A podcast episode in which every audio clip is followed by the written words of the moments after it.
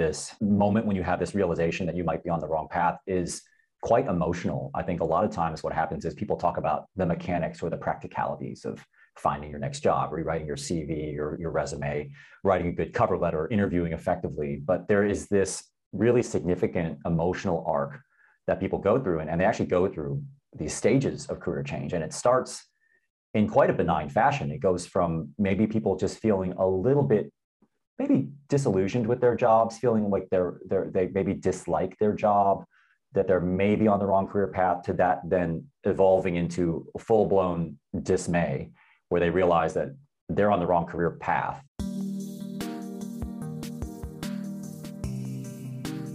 Welcome back to the Career Therapy Podcast, where we help you navigate the emotional and promotional sides of the job search in order to change careers with confidence.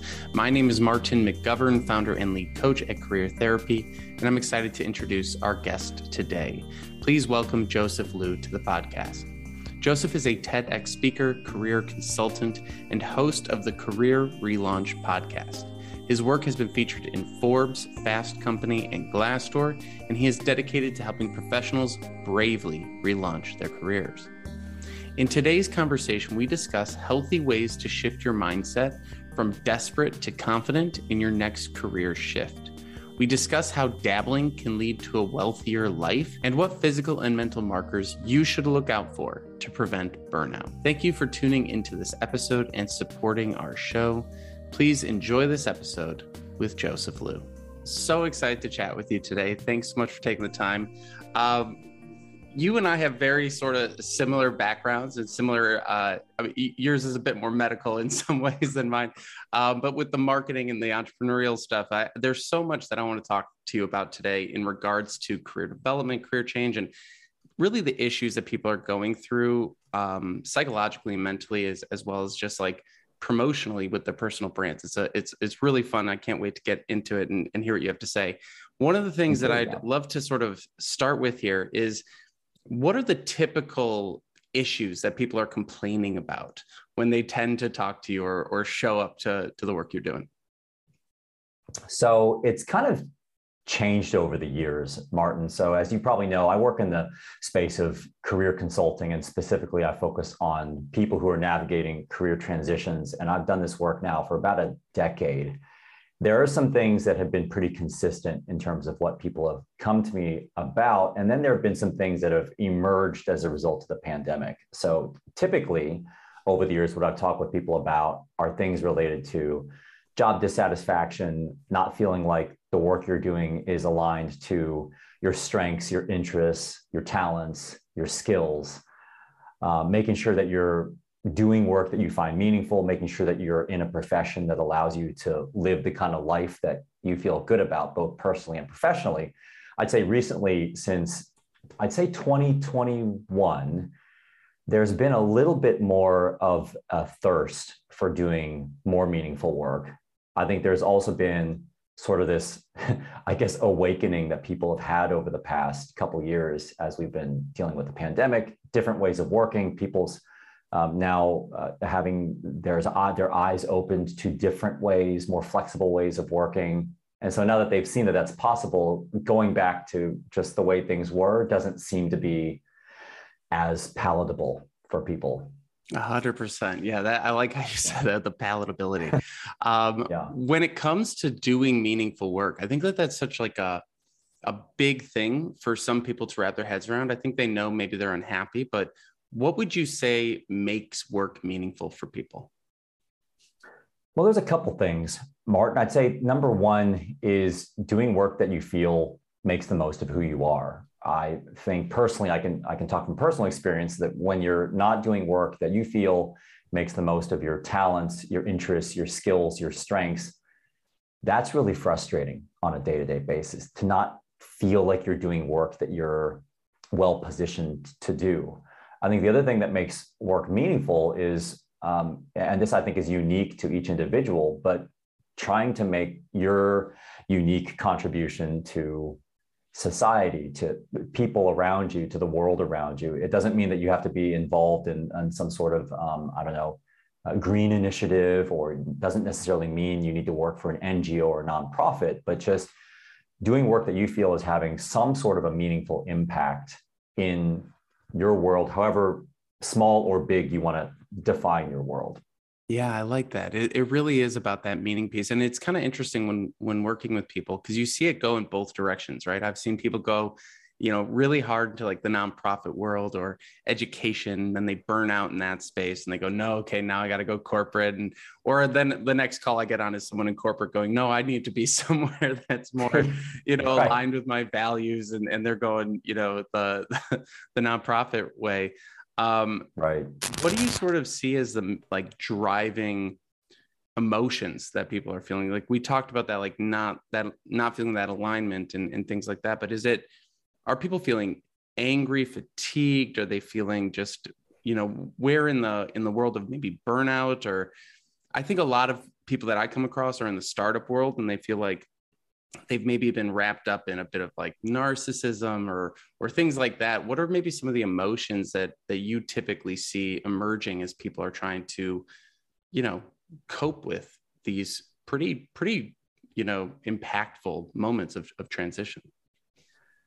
Yeah well you're absolutely right martin that this career change journey this moment when you have this realization that you might be on the wrong path is quite emotional. I think a lot of times what happens is people talk about the mechanics or the practicalities of finding your next job, rewriting your CV, your, your resume, writing a good cover letter, interviewing effectively. But there is this really significant emotional arc that people go through, and, and they actually go through these stages of career change. And it starts in quite a benign fashion. It goes from maybe people just feeling a little bit, maybe disillusioned with their jobs, feeling like they're, they're they maybe dislike their job, that they're maybe on the wrong career path, to that then evolving into full blown dismay, where they realize that they're on the wrong career path.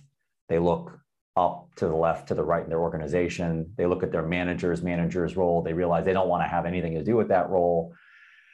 And then that dismay can eventually result in people trying to fix things, uh, either through doing a side project or doing an evening uh, class or finding some way to offset the lack of fulfillment they're feeling in their day job. But what happens is, and this is typically where I cross paths with people, Martin, is they reach this point of exhaustion.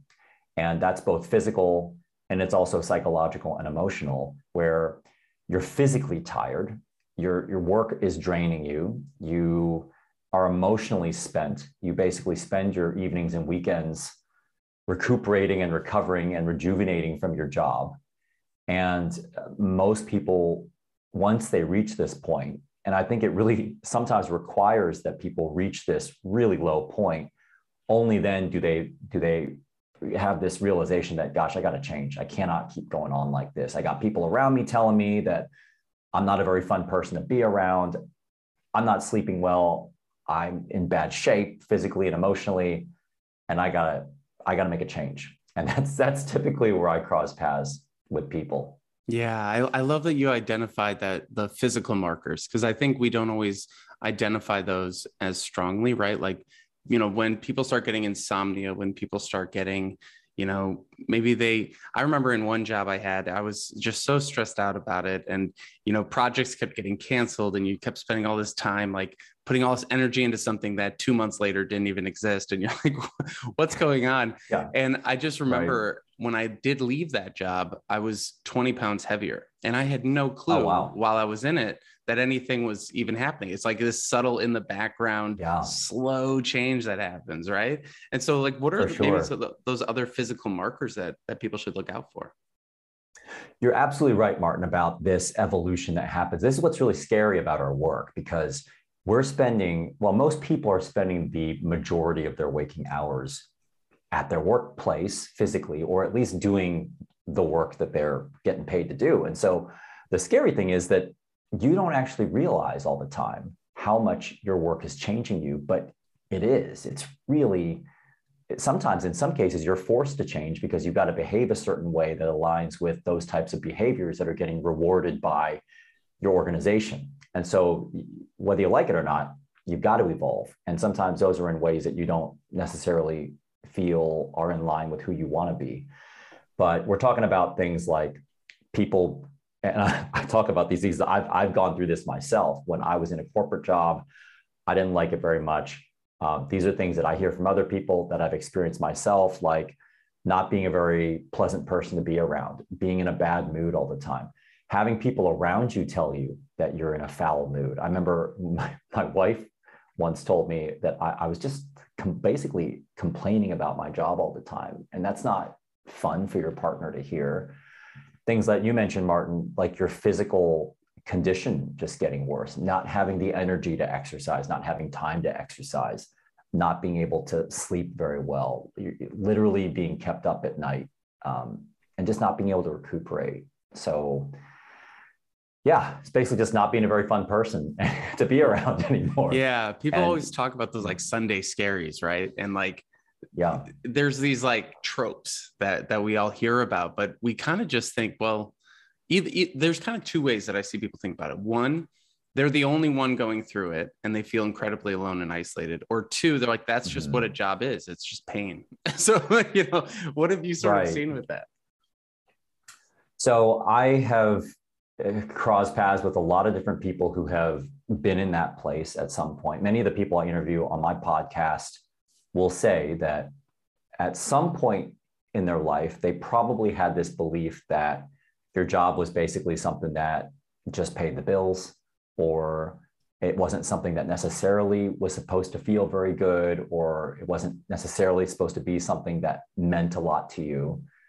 But if you talk to people who have relaunched their careers what you will hear consistently is that these people shift their belief going from okay it's just a job to actually you know what? I, I can actually have a job that's meaningful and rewarding. And a job doesn't have to feel like a job. And and it's funny because you almost feel guilty when you're when you're doing work that's enjoyable because you, you you're so programmed to believe that job your job has got to be hard it's got to be unpleasant but actually it can be really enjoyable. And the people who do work that they um, w- where i would consider they are well placed actually find their work to be very energizing. They don't find it draining. They look forward to going to work on Monday. They uh, the hours fly by. They very much feel like they're in the zone. So it can happen. It's just it it's not always the first job that you have, and oftentimes it takes a while to figure out um, how to get to that place. I love that you just phrased it that way, that we're programmed to think that it has to be painful. This was actually a conversation I had in a group call recently where I, I almost feel like people think the job search also has to be painful. Um, right. And that making these career transitions, like if they don't go through hell to get to the other side, then they didn't actually do it right or something like that. And yeah. it is kind of fascinating to see that happen. And I'm, you know, sometimes we even make it harder on ourselves, right? Like what what would you say are the parts of the job search that take the largest toll on people, maybe even unnecessarily? Well, what are the typical issues that people are complaining about when they tend to talk to you or, or show up to, to the work you're doing? So it's kind of changed over the years, Martin. So, as you probably know, I work in the space of career consulting, and specifically, I focus on people who are navigating career transitions. And I've done this work now for about a decade. There are some things that have been pretty consistent in terms of what people have come to me about. And then there have been some things that have emerged as a result of the pandemic. So, typically, over the years, what I've talked with people about are things related to job dissatisfaction, not feeling like the work you're doing is aligned to your strengths, your interests, your talents, your skills, uh, making sure that you're doing work that you find meaningful, making sure that you're in a profession that allows you to live the kind of life that you feel good about, both personally and professionally. I'd say recently, since I'd say 2021, there's been a little bit more of a thirst for doing more meaningful work. I think there's also been sort of this, I guess, awakening that people have had over the past couple years as we've been dealing with the pandemic, different ways of working, people's um, now uh, having there's uh, their eyes opened to different ways, more flexible ways of working, And so now that they've seen that that's possible, going back to just the way things were doesn't seem to be as palatable for people. A hundred percent. Yeah, that I like how you said that the palatability. Um, yeah. When it comes to doing meaningful work, I think that that's such like a a big thing for some people to wrap their heads around. I think they know maybe they're unhappy, but what would you say makes work meaningful for people? Well, there's a couple things, Martin. I'd say number one is doing work that you feel makes the most of who you are. I think personally, I can I can talk from personal experience that when you're not doing work that you feel makes the most of your talents, your interests, your skills, your strengths, that's really frustrating on a day-to-day basis to not feel like you're doing work that you're well positioned to do. I think the other thing that makes work meaningful is um, and this I think is unique to each individual, but trying to make your unique contribution to society, to people around you, to the world around you. It doesn't mean that you have to be involved in, in some sort of, um, I don't know, green initiative, or doesn't necessarily mean you need to work for an NGO or a nonprofit, but just doing work that you feel is having some sort of a meaningful impact in your world, however small or big you want to define your world. Yeah, I like that. It, it really is about that meaning piece. And it's kind of interesting when when working with people because you see it go in both directions, right? I've seen people go, you know, really hard into like the nonprofit world or education, then they burn out in that space and they go, no, okay, now I got to go corporate. And or then the next call I get on is someone in corporate going, no, I need to be somewhere that's more, you know, right. aligned with my values. And and they're going, you know, the the nonprofit way. Um, right. What do you sort of see as the like driving emotions that people are feeling? Like we talked about that, like not that not feeling that alignment and, and things like that. But is it are people feeling angry, fatigued? Are they feeling just you know where in the in the world of maybe burnout or I think a lot of people that I come across are in the startup world and they feel like they've maybe been wrapped up in a bit of like narcissism or or things like that. What are maybe some of the emotions that that you typically see emerging as people are trying to you know cope with these pretty pretty you know impactful moments of, of transition? Yeah well you're absolutely right martin that this career change journey this moment when you have this realization that you might be on the wrong path is quite emotional. I think a lot of times what happens is people talk about the mechanics or the practicalities of finding your next job, rewriting your CV, your, your resume, writing a good cover letter, interviewing effectively. But there is this really significant emotional arc that people go through, and, and they actually go through these stages of career change. And it starts in quite a benign fashion. It goes from maybe people just feeling a little bit, maybe disillusioned with their jobs, feeling like they're, they're they maybe dislike their job, that they're maybe on the wrong career path, to that then evolving into full blown dismay, where they realize that they're on the wrong career path. They look up to the left, to the right in their organization. They look at their manager's manager's role. They realize they don't want to have anything to do with that role.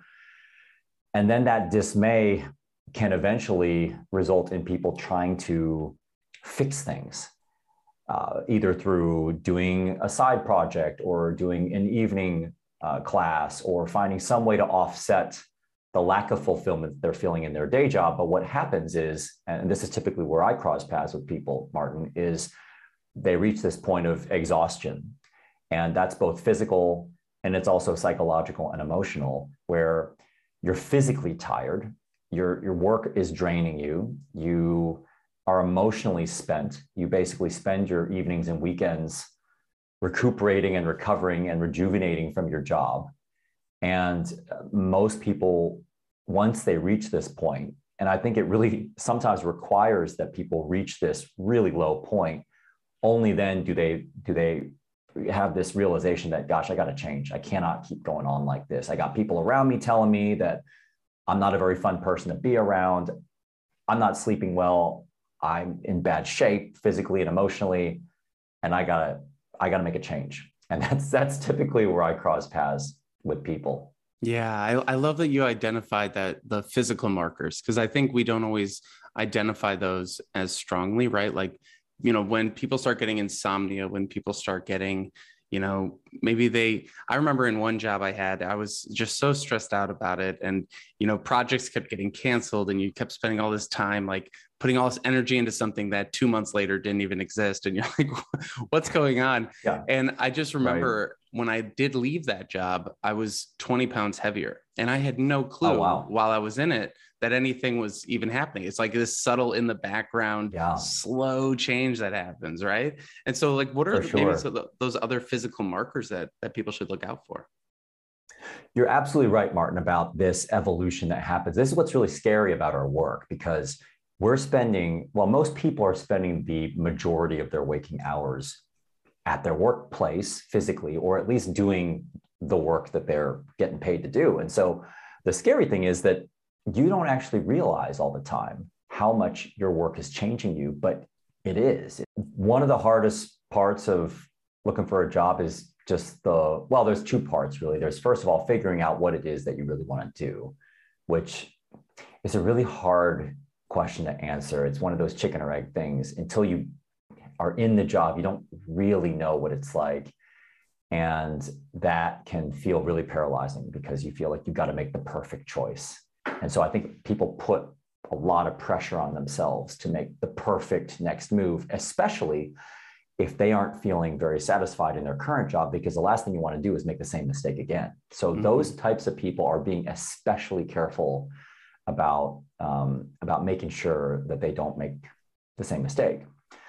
So there's that. There's figuring out what to do. There's also just the inevitable process of finding a job that takes longer than you probably have envisioned when you started. I think most people feel like within a few weeks they're going to find their next job and, and even in the back of your head if you think it's going to take longer you don't really want it to take longer so so when you go through this period um, where you're just not getting the traction that you had hoped to get what tends to happen is you start doubting whether this effort is even worth it. You start doubting whether you are applying to roles that you realistically can get. So maybe you need to rethink your expectations and, and maybe you don't want to go for your dream job and you just got to settle for um, a job that's okay, that's tolerable. And also, I think people just run out of steam. Uh, it's hard to apply to jobs. It's hard when you don't hear anything back. It's hard when you go 95% of the way through the interview process, you get to the last round and then you still don't get the job. So that's really frustrating. So I think it's like anything else that involves an inevitable amount of rejection. And um, those people who can stick with it tend to eventually have a breakthrough. Yeah. And you know, even in your story and, and in, in the story that my my career changes as well, I think one of the interesting things is you don't you don't always make the right move the first time right like it's directionally correct but it maybe isn't the end of the line right because i know in your story you've made multiple career changes right big ones too yeah. and i think like I, I, always love the story in your TED talk where you talk about, you know, selling the floppy disks as a kid and things like oh, that. yeah. and like, you know, you it kind of when we do start making these moves in the right direction, it kind of brings back memories from other parts of our lives. And I think that that's maybe one of those signs that's really good to look out for as well is like almost reconnecting with parts of yourself that maybe hadn't been allowed to flourish in, in the roles that you've had so far. Uh, what was yeah. that like for you? What were maybe some of those things that you re-engaged with in in your own life as you made these different career transitions? So you mentioned the floppy disks, and just to help listeners maybe understand what in the world that, that was referencing. So back so so back when I was in high school, I grew up in a town in Missouri called Springfield. Grew up in Springfield, Missouri. At that moment in my life, I was uh, in high school and was in my teenage years. Had all intentions to go to medical school, but uh, there was a little side project that I engaged with. I used to love computers and tinkering with computers when I was growing up. My uncle actually um, gave me my first computer, or gave us our first family's computer in it was probably the early 90s it was like a, a 386 computer. That that number's not going to mean anything to most listeners here today, but it like ran on MS DOS. It was like Windows 3.1. And at the time, people were using floppy disks to transfer media. And so I started this little business in the in the bottom or basement at, at home where I was just selling and reselling blank floppy disks. So I just buy them in bulk and resell them. And um, I loved it. I loved the the process of coming up with the business idea. It was it was a simple resale idea, coming up with um, like the marketing of it, which was basically just promoting it on the predecessor to the internet, which was called bulletin board systems at the time, and and yeah, even even things like customer service and checking in on clients who bought probably just out of sympathy bought bought discs from me instead of going to a place like Best Buy, and and then I kind of just shut that down, both mentally um, and and also practically. I literally shut it down and spent the next few years focused on medical school, and it wasn't until I eventually left medical school behind. I went to the Georgetown School of Medicine. I dropped out after two weeks after realizing I was on the wrong path. And then it wasn't until a few years later that I actually went and did my MBA, got involved with entrepreneurship studies there and marketing. And then the rest of my career, I basically focused on business. But you're right, Martin, about us needing to allow ourselves to to go and do these things. I was just actually I was just back at at Northwestern. Just I went to Northwestern University for undergrad. I think you and I were talking about that. Yeah, before. I was just there a couple weeks ago. I was just back in Evanston, literally two weeks ago, and walking around campus, I just realized that I didn't do a lot of the things that you were just alluding to, which was to allow myself to explore there. I just I just shut it. I just completely shut it down. I was just so singular fo- singularly focused on achieving one specific career goal. And I think it's so important that um, having been through that process, uh, it's really important that people try to allow themselves to dabble in those areas that were interesting to them before they felt like they had to go in a certain direction. What are the things that you felt were just naturally engaging to you as a kid? And uh, another example, I used to like to record. Uh, oddly, it's a weird thing for a kid to do, but I used to like recording my voice into a tape recorder that my mom bought, and I would record commercials off the television and I would record music and I just loved like recording it and playing it back. It was the weirdest hobby ever. I used to do it in the closet in my bedroom. And then you jump forward a couple decades and now now I'm doing a podcast and and I love doing it. So I do think that there's a lot of clues in our childhood about what we could do that would be fulfilling. That's so funny that you bring up the tape recorder. I had one of those like little handheld ones, right, with the tiny little yeah. tape decks, and I would oh, do the, the same micro- thing. Yes, right. Yeah, and I would yeah. I would record journals in like voice journals, and I have no idea where they are these today. I would love to get my hands yeah. on that again. Um, but yeah, as you just triggered that again, it's funny that we both have podcasts at this point. Like that is funny. it's not it's not a coincidence. I think. Right. I think these things are clues. Yeah, for sure. Yeah, they really are because it's it's kind of taking yourself back to a time when you were allowed to be a little bit more selfish. And I think that's one yeah. of the things that like um and not selfish in a bad way, like selfish in that like right now if you try to make that career change or you say I want more, like you said, it's like it brings up a lot of doubt and it brings up a lot of guilt to even want that stuff. And I yeah. don't think as kids you're sitting around going like, "Oh, no, I'm being selfish." Like like now people will say that, I need to be more selfish. Like, and they like actively try right. to be more selfish, right? But as a kid, you're just like, no, I'm just into things, and you just do things because you have you're bored and you don't have you know yeah. the weight of the world on you yet, and like. Right. That is such a big thing. I actually have like a bunch of notes on my desk of things that people say in my coaching sessions. And one of them is be more selfish next to one that says F you, because that's what the person wanted to say to someone at their job. But um, uh-huh. I do think that it's kind of interesting to like help people deal with that doubt and that guilt and then reconnect with those natural tendencies. As you were kind of going through your transitions, when that doubt and guilt showed up, how did you handle it? What were some of the you know strategies that you employed? Did you journal? Did you you know work through it in in other ways? What were some of the ways you dealt with that emotional roller coaster? So i actually did keep a journal for a really long time in my life all the way back from my junior high years when I was, I think I started a journal when I was 12, right around there, maybe, maybe 13 or 14, something like that. And I actually do think that journaling is a really useful way to reground yourself. It forces you to stop and to just spend a little time with yourself and get what's in your head onto a piece of paper. And that can be really useful.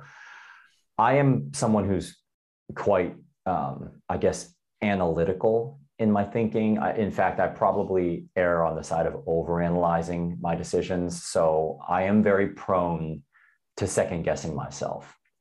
And I know that when I was, for example, thinking about moving from medicine into business, I had a really hard time just stomaching that idea because I'd spent so long assuming I was going to go into the healthcare arena. So I actually I went through this stage, which I call the mitigation stage, when people are trying to almost revert back to what they were doing before. And so I thought about going into psychology. I thought about being an, being an emergency medical technician, riding in the back of ambulances and I suppose it's it's just important at those times to um, just allow yourself to to just evolve and to I mean it sounds e- easier said than done, but um, to just realize that you're going to change and your interests are going to evolve and you yourself need to allow yourself to evolve. And sometimes what i do that i find useful during these times is to, to not analyze it myself, but actually talk with somebody about it. So whether it's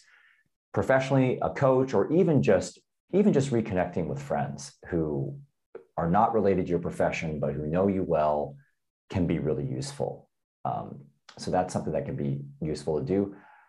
I also think it's the final thing I'll say about this is I think it's useful to have some point of inspiration because uh, inspiration is really that fuel that keeps you going when you are doubting yourself. And it, it sounds kind of touchy feely, but it's useful to try to identify somebody who's doing the kind of things that you want to do, who's doing the work that you aspire to do, and to just listen to them talk. Um, you don't need to get advice from them one on one, but I found it really useful to listen to other podcasts, um, to, li- to listen to people who who had the kind of lives and careers that I aspired to have myself. And that point of inspiration can be really useful when you're feeling doubtful about your choices. Who are some of those people for you? So there was a guy who um, is named Scott Britton, and he was a he was a really huge positive influence on my life. He is a guy who used to host a podcast called The Competitive Edge, and that was actually the inspiration for me to start my own podcast. Scott Britton is is now a guy who is the co-founder of a company called Troops, and he he also is hosting a new podcast now that I don't remember the title off the top of my head, but it relates to human relationships in the workplace. And so Scott Britton was somebody, he basically would have conversations like the ones that we're having with people who he found um, inspirational, helpful, useful, um, just smart people out there. And I would just listen to those conversations and I would find them to be really clarifying and really illuminating. Um, another guy who, who sadly has passed away is his name is Scott Dinsmore. And he founded an organization called Live Your Legend. This was many years ago. Uh, unfortunately, he passed away um, after a climbing. Uh, he, he, wasn't even climbing. I think he was he was hiking through the mountains with his. Um, I don't remember if they were married or not at the time, girlfriend or, or wife. And uh, he sadly passed away because he was actually living the life that he wanted to live and he was traveling the world. And he he sadly died during that time. But i watched his talk his ted talk about doing meaningful work. And that was a huge inspiration to me to leave the corporate world behind and to not spend my days tolerating my job but to actually make the effort to find more meaningful work for myself so those are just a couple people who've had a really big positive impact on me I love that. Yeah, I, I really do agree with you. You really have to find those people who are doing the work that you wish you were doing. Without that, I feel like we all just get really sort of disconnected in an odd way. Um, I always make the joke like, don't watch Mad Men and and then think you want to be in advertising. Like, go talk to yeah. real people who work in advertising. And so, I, I know in some of uh, you know the videos you've put out and the work you've done, you you do sort of help people look at it both in the macro and in the micro. And so, you know, not everyone is maybe in a place where they can just blow up their whole life and start fresh, right? Um, yeah. Probably most people aren't. And so, what are some of the different macro and micro ways to look at a career transition in order to do it in a healthy way, let's say? Um, rather than maybe just like burning tons of bridges and, yeah, and maybe finding yourself in a pretty pretty tough spot. Yeah. So I, I'm in. I'm one of those people who has really never had the luxury of just burning the bridges and uh, you know uh, sailing across to the other side of the world and like the Hollywood version of relaunching your career is not one that I can certainly pull off. It's not one that the average person I run across can can execute. And so there's a couple things to think to think about when you're when you're thinking about how to uh, do this in a manageable, sustainable way, as you, as you mentioned, Martin. And so the, the first thing is to first of all try to get some clarity around where you want to take your career, broadly speaking. And I, I always try to get people to move off of this idea of trying to discover your passion and, and focus a little bit more on just broadly speaking, what do you find more energizing? What do you find naturally exciting? What gives you energy? What rather than depletes your energy? And to use that as a, a broad guide, it's not going to be a precise compass that points you precisely where you want to go, but to almost remove the, the burden and the pressure and the daunting nature of having to identify the perfect career for yourself and and to think where can i broadly move my career that i think is going to be broadly speaking a positive step for me and then from there to try to make manageable leaps in that direction so to, to avoid making this radical leap that um, I understand that it does require a leap of faith sometimes to change careers, but I think it needs to be done in a manageable way that that is not going to stress you out too much. So to think, okay, is there some small step that I can take? Maybe it's an evening class, maybe it's upskilling in a certain area that I may be interested in. Maybe it's just conducting informational interviews with people who are working in the space that I'm considering as one of the directions I want to take my career. And and making these manageable steps or manageable leaps that broadly move you in the direction you want to go. And then the final thing to to consider is this pace, the pacing of this, and to just remind yourself that there are very few overnight successes, and there is there's actually a, there's a there's a book out there called Great by Choice, written by a guy named Jim Collins, and he talks about this concept of the 20 mile march. And without going into too much detail on the chapter, he just he talks about these teams who are trying to get to and from the South Pole, and the team that ends up committing to going 20 miles every single day, no matter the conditions, ends up eventually getting there. So trying to figure out what is going to be your 20 mile march, what is going to be the cadence you're going to maintain that you feel is realistic that's sustainable, that's actually enjoyable during the process, and to not overextend yourself, to, to not kill yourself while you're doing it. Because that's not that's not going to be fun. You're going to burn out and you're probably not going to make very much progress that way. Yeah, and, and that is one of the things that I think is interesting about the follow your passion, let's say, um, uh, internet ethos, because um, it it is sort of one you know passion is is is a flame right? It gets really hot and yeah, then it right. goes away right? Like that's why they say you know in relationships it's like yeah passion's good but passion doesn't like it's not the eh, thing that's going to keep it together. And so i think the yeah. same thing with our careers right? It's like if you just quickly jump towards the passion and it burns out or you maybe just are like passionate about lots of different things which a lot of people say or it's funny. It's either way too many things or like not enough things. That's always how it is. Right. But um, that is what tends to burn people out. And I think um, one of the stories that's missing in this like internet ethos of follow your passion is like not everyone succeeds at that. Like that is like right. a high risk, um, maybe high reward, but like you know, uh, for every hundred people that want to be a comedian, how many people actually make it? right? It doesn't mean you shouldn't yeah. try, but it's like, wh- how are you going to try, right? Like, what are you going to do to make that happen. And I think that that's one of the things that's always, I, I you know, I came across again that phrase of like, don't have a plan B to fall back on, right? And it's like, kill your plan B, burn everything behind you. It's like you're either going to succeed or you're not. And it's very, you know, prevalent in the acting, like, uh, you know, yeah. entertainment space. But I do feel like it's has seeped into like everything to some degree.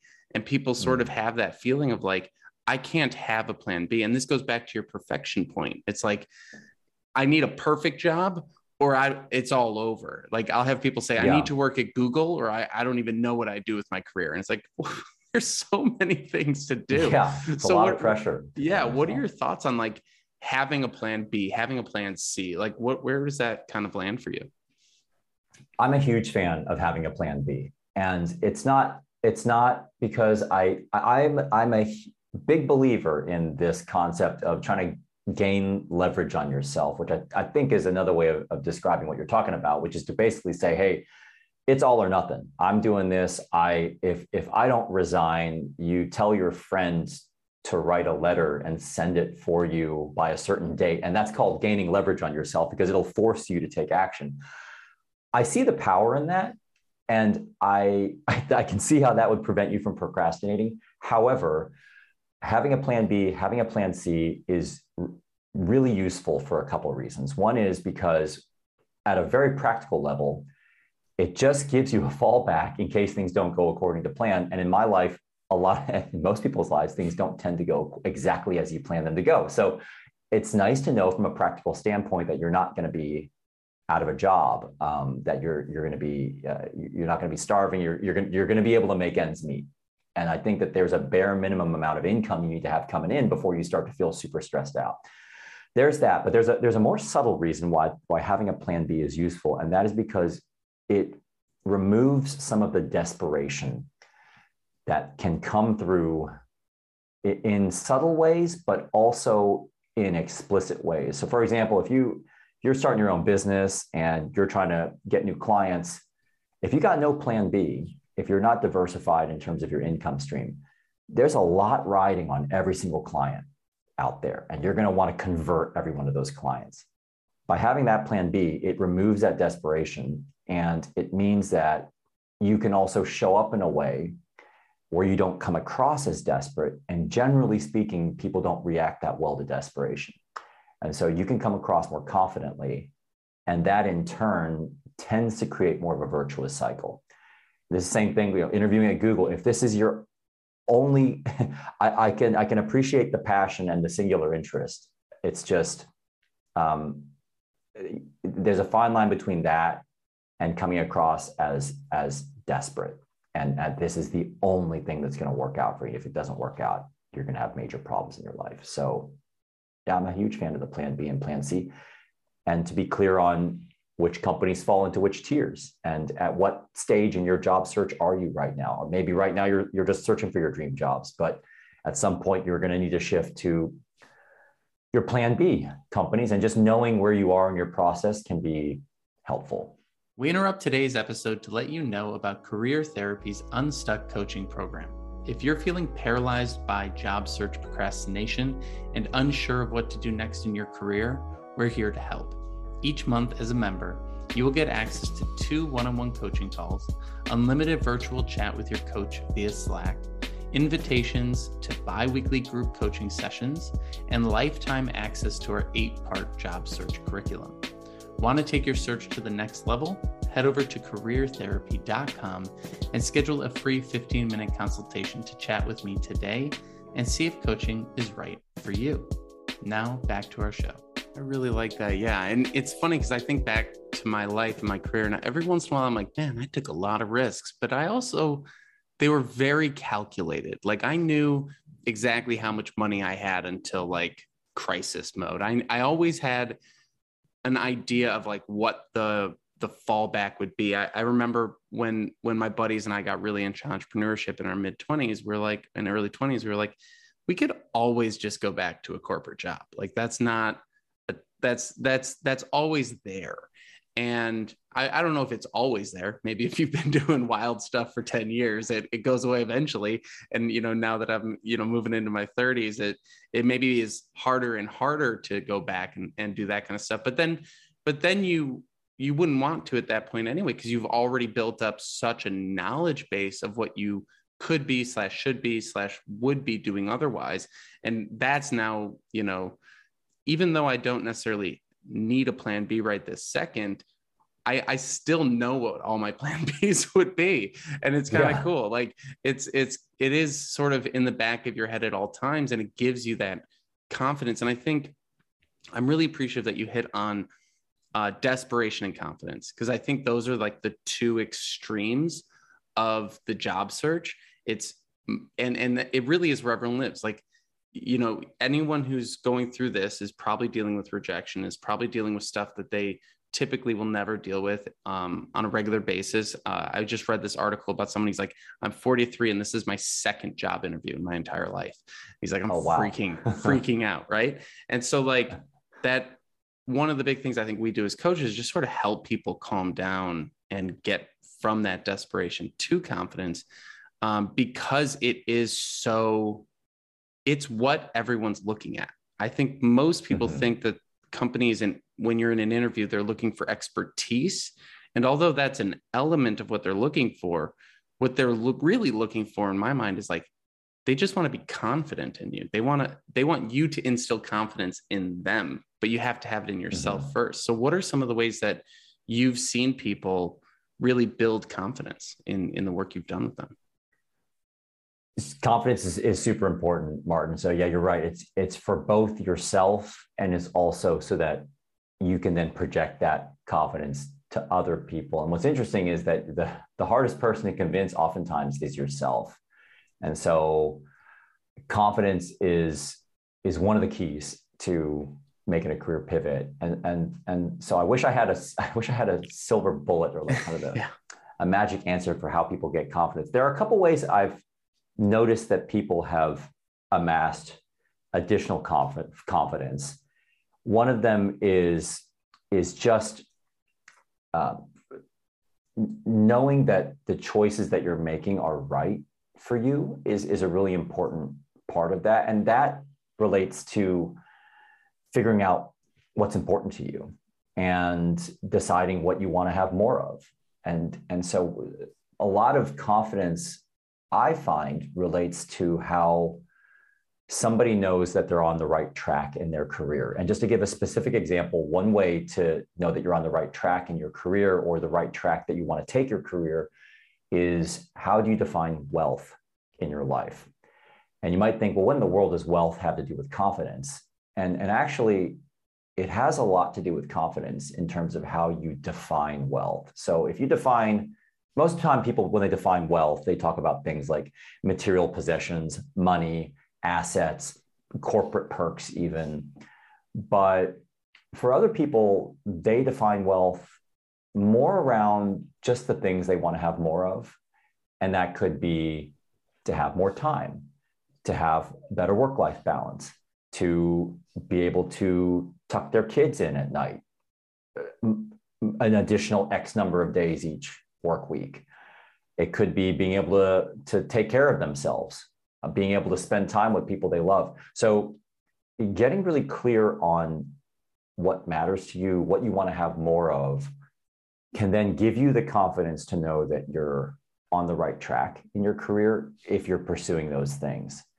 So, that's one of the ways that I found that people gain confidence. And the, the other one to mention is just going back to what you mentioned earlier was just giving yourself the permission almost to experiment a little bit, to experiment without expectation, to experiment without placing a tremendous amount of weight on the outcomes of that experimentation, but to just allow yourself to dabble a little bit and to dip your toe in and, and kind of see what sticks and see what resonates with you before you then put all your eggs into the basket of pursuing that path that maybe strikes a chord with you. So starting small and um, yeah, not putting all your eggs in one basket, I think is important.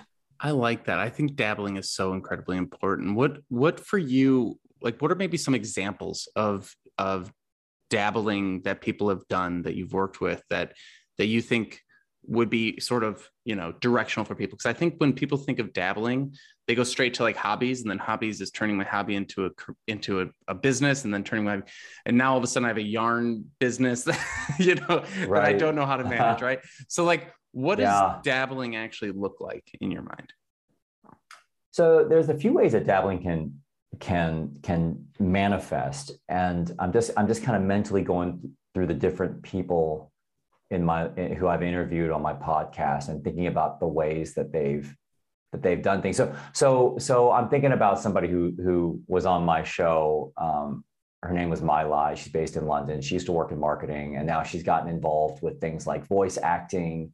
She's gotten involved with a little bit of modeling. And so in, in her case, the dabbling that she did was she just kind of put herself out there. She she literally just uh, if, if you listen to the episode, she literally just put together a demo tape and just sent it out to a few people. And without necessarily expecting that anything would happen, she got a friend to take a few headshots of her, sent it off to a couple agents, and uh, just to kind of see what would happen. And sure enough, a couple people bit, and, and then she started getting involved with that. Um, another thing that she did, I'm just going to stick with her for a second, is she, I think she took a screenwriting course. So another way that this can manifest is actually taking taking some sort of a course or taking some sort of a class, an evening class, an online class. The, the other the other ways that people have have dabbled have actually been to go and take a job in a in a certain area. So um, and sometimes it's right and sometimes it's wrong. So I'm thinking about a guy who's on my show. He's based in Melbourne, Australia. Guy's name is Brad Stewart. And he used to be a tattoo artist. And then he ended up moving into marketing, but it, it didn't quite happen immediately. He he dabbled for a while in real estate, so residential real estate. He was he was doing real estate for a while, but that wasn't quite right for him. But one of the things he realized that he liked about it was the marketing side of it. And then eventually he moved into the financial services sector where he's now working as a marketing manager. So, so sometimes it's informal uh, where people are just doing it on the side, may or may not relate to a hobby, but just to test the waters. And sometimes it's literally taking on a role and seeing how it goes or taking a part-time job and seeing how that sticks with you as you're trying to figure out what next what to do next in your career. So I like yeah, that you're yeah and and it really does resonate because there's so many when you're in a job and you start to identify with that job you tend to kind of do it to the you know it, it, you tend to ignore everything else because you're like well this is my identity and i'm not someone who do, does those things right? That was for when i was younger that was when i was in high school whatever.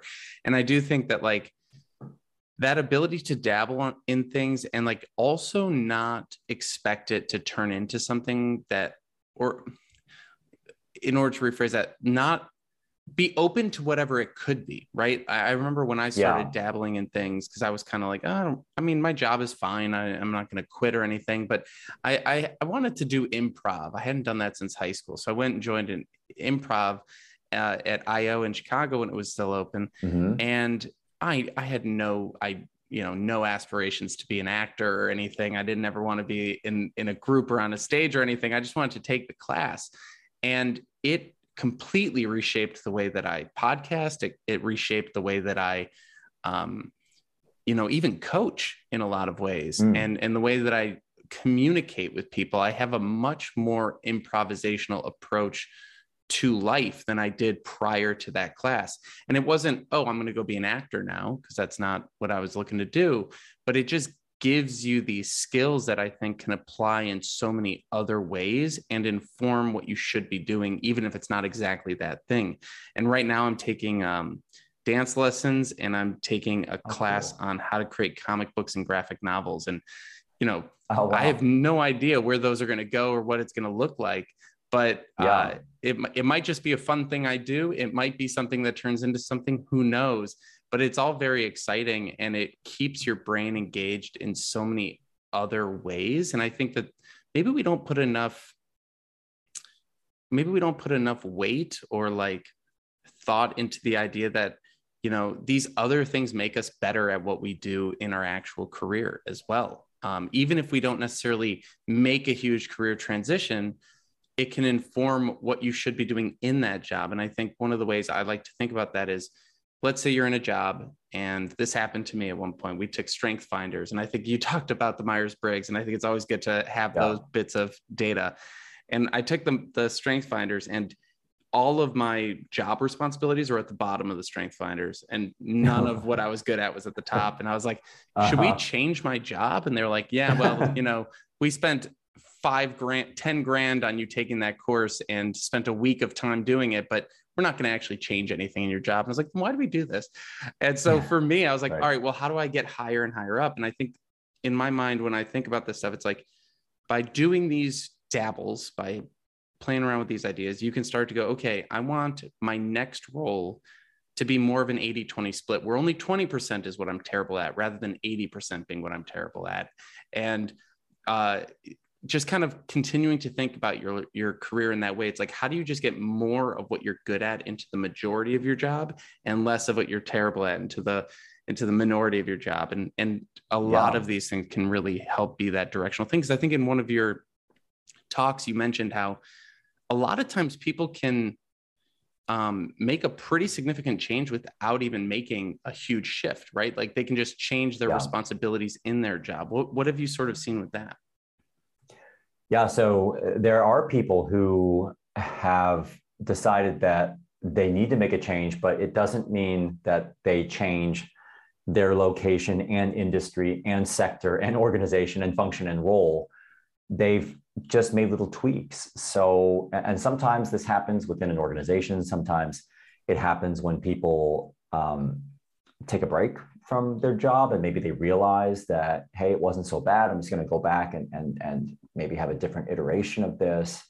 And so, so sometimes people will um, make a change to their, their projects or they might change the type of organization that they work for.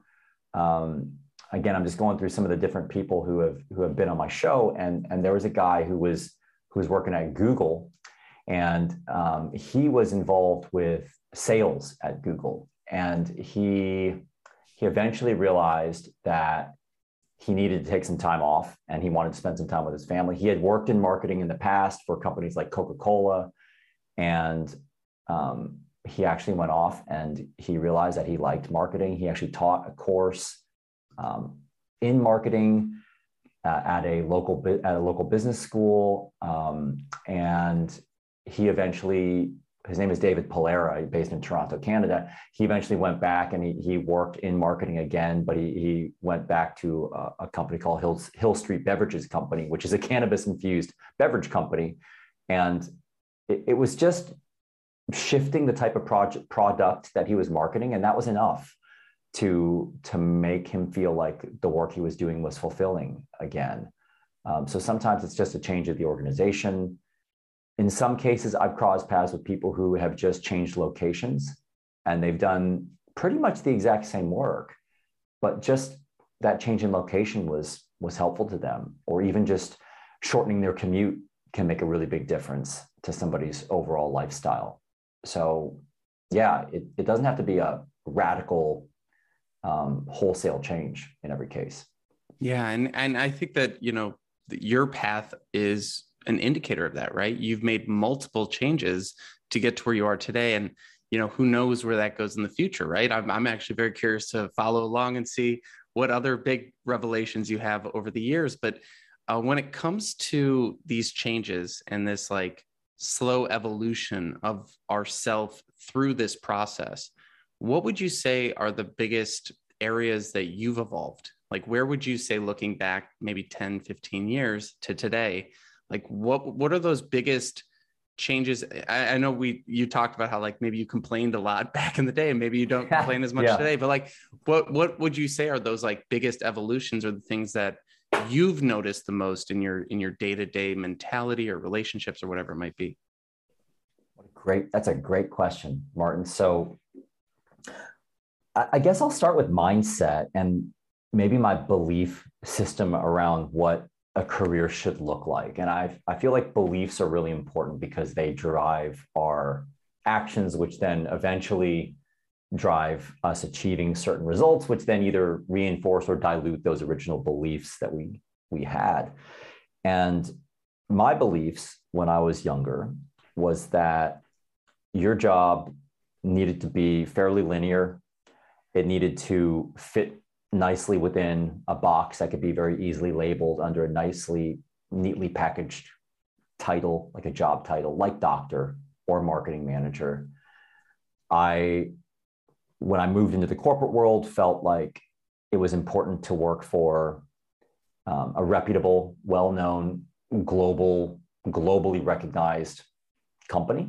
And I think that there, there were probably reasons for that because I was in the process of trying to establish myself as a marketer in that world.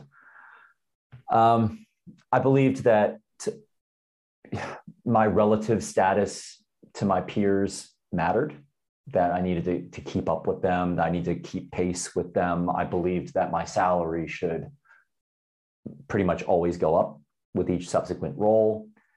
Um, and that's really evolved over time. I think that the biggest shift has taken place as I've left the corporate world and now have worked independently for about a decade now, running my own business. And my belief system is very different now around what a career should look like. So I no longer believe that your career needs to be linear. I don't believe that your career needs to be neatly packaged. I don't think you need to have just one job title. I care less about how I stack up versus other people. Sometimes people will tell me they work for a certain company with a certain title, and that used to kind of I guess affect my confidence around them. And these days I don't, it doesn't, it doesn't really, it doesn't really have any impact on me. I, I feel like your job title is only one part of who you are as an individual. And and I think by letting go of some of those more, I'm going to call them more traditional beliefs, it's given me the space to have a more, I guess, well-rounded, more enriching, rewarding, enjoyable career. So um, when I think back to those days when I was working in the corporate world, not not my whole my whole period of time in the corporate world, but toward the end, I was feeling pretty tired each day. I was working really long hours. I wasn't a very pleasant person to be around. I wasn't that happy. I um, didn't have a lot of energy. wasn't in the best shape of my life. Now, I feel like each day when I do my work, I'm looking forward to it. I'm really energized by my work. I've got flexibility um, in my schedule. I can, just today, I, I spent quite a bit of time with my wife. We actually kind of went on a date today um, for the first time in a, in a really long time. And we, and we did that in the middle of a workday, knowing that, okay, we're going to have to work in the evening to make up for the time, but we could do that. Um, I can pick up my daughter from school in the afternoons. I could go to the playground with her in the afternoons. And those things are really important to me right now. So I feel better. I'm generally happier. I feel like I'm in a position where I can have a positive impact on people. And that focus on people feels better to me than that focus I used to have on trying to get people to buy more products. And um, there's nothing wrong with doing that if that's what you enjoy. It's just that at some point ran its course, and I felt like I wanted to do something else. So yeah, I'm, I'm generally I feel a lot better these days, I think, for the most part. I love it. I absolutely love it. And I resonate with so much of what you're saying there. And and I do hope that, you know, anyone listening really just sits down and, and asks themselves, like, what what are the things that I wish I was doing that I'm stopping myself from doing for whatever reason? And then, you know, definitely go seek out Joseph's stuff and, and listen to his videos. He's got a lot of really cool stuff to dig into. Um, as we wrap up the conversation here, uh, you know, where can people find out more about you and what sort of things would you like to share with the community? So I'll, I'll just mention a couple things here, Martin. So if, if you want to learn more about me, I, you can go to my website, and that's josephliu.co. If you're interested in hearing more stories from everyday ordinary people who have relaunched their careers, as we've discussed today, I do host a podcast called Career Relaunch. And you can go to careerrelaunch.net to listen to the latest episodes. And the final thing I'll mention, which is, is kind of not typically the focus of my work. My work doesn't focus on on world affairs, but at the same time, it feels strange not to at least acknowledge what's happening in Ukraine right now. And so, um, cl- clearly, my focus is on careers and career development, and it's hard to ignore. But beyond just the humanitarian crisis that's happening in the Ukraine, you've got millions of people's careers that have been upended very suddenly um, due to this recent invasion. And so I've actually tried to figure out what can I do to help. And, and one small thing that I've done is I have set up a fundraising page um, where the no donations go straight to the, to the Disasters Emergency Committee Ukraine Humanitarian Appeal. And this organization basically provides food, water, and shelter, along with healthcare to Ukrainian refugees and their displaced families as a result of uh, this um, the, the, recent invasion that happened at the end of February 2022. And so if you would like to make a donation, you can go to careerrelaunch.net slash Ukraine. And really any donation, big or small, can really make a big difference to somebody who's just trying to survive another day. And so um, I feel like we've got the luxury of sitting in our homes having this conversation right now. And uh, I've made a donation myself, would welcome other people doing that. I appreciate you sharing that. And everyone definitely, if that's, you know, take some time, go check it out and and see if you can give, uh, if you can. I know not everyone's in a place to, but if you can, please try. And Joseph, thank you so much for taking the time to chat with us today. There's so many incredible insights in here, and I can't wait to share it out with everyone. And I, I hope you have a wonderful rest of your week. Thanks so much for having me, Martin. Really nice to talk to you. Thanks for joining us for today's episode. If you found this conversation to be helpful, please like and subscribe wherever you are listening. We also appreciate it if you take the time to leave us a review on iTunes. It really does help us spread the word and get these ideas out to more job seekers looking to build their careers and improve their lives just like you. If you'd like to learn more about career therapy and see our different coaching options, you can head over to careertherapy.com to learn more. Thank you again for stopping by. We wish you all the best in the future of your career. Have a good one.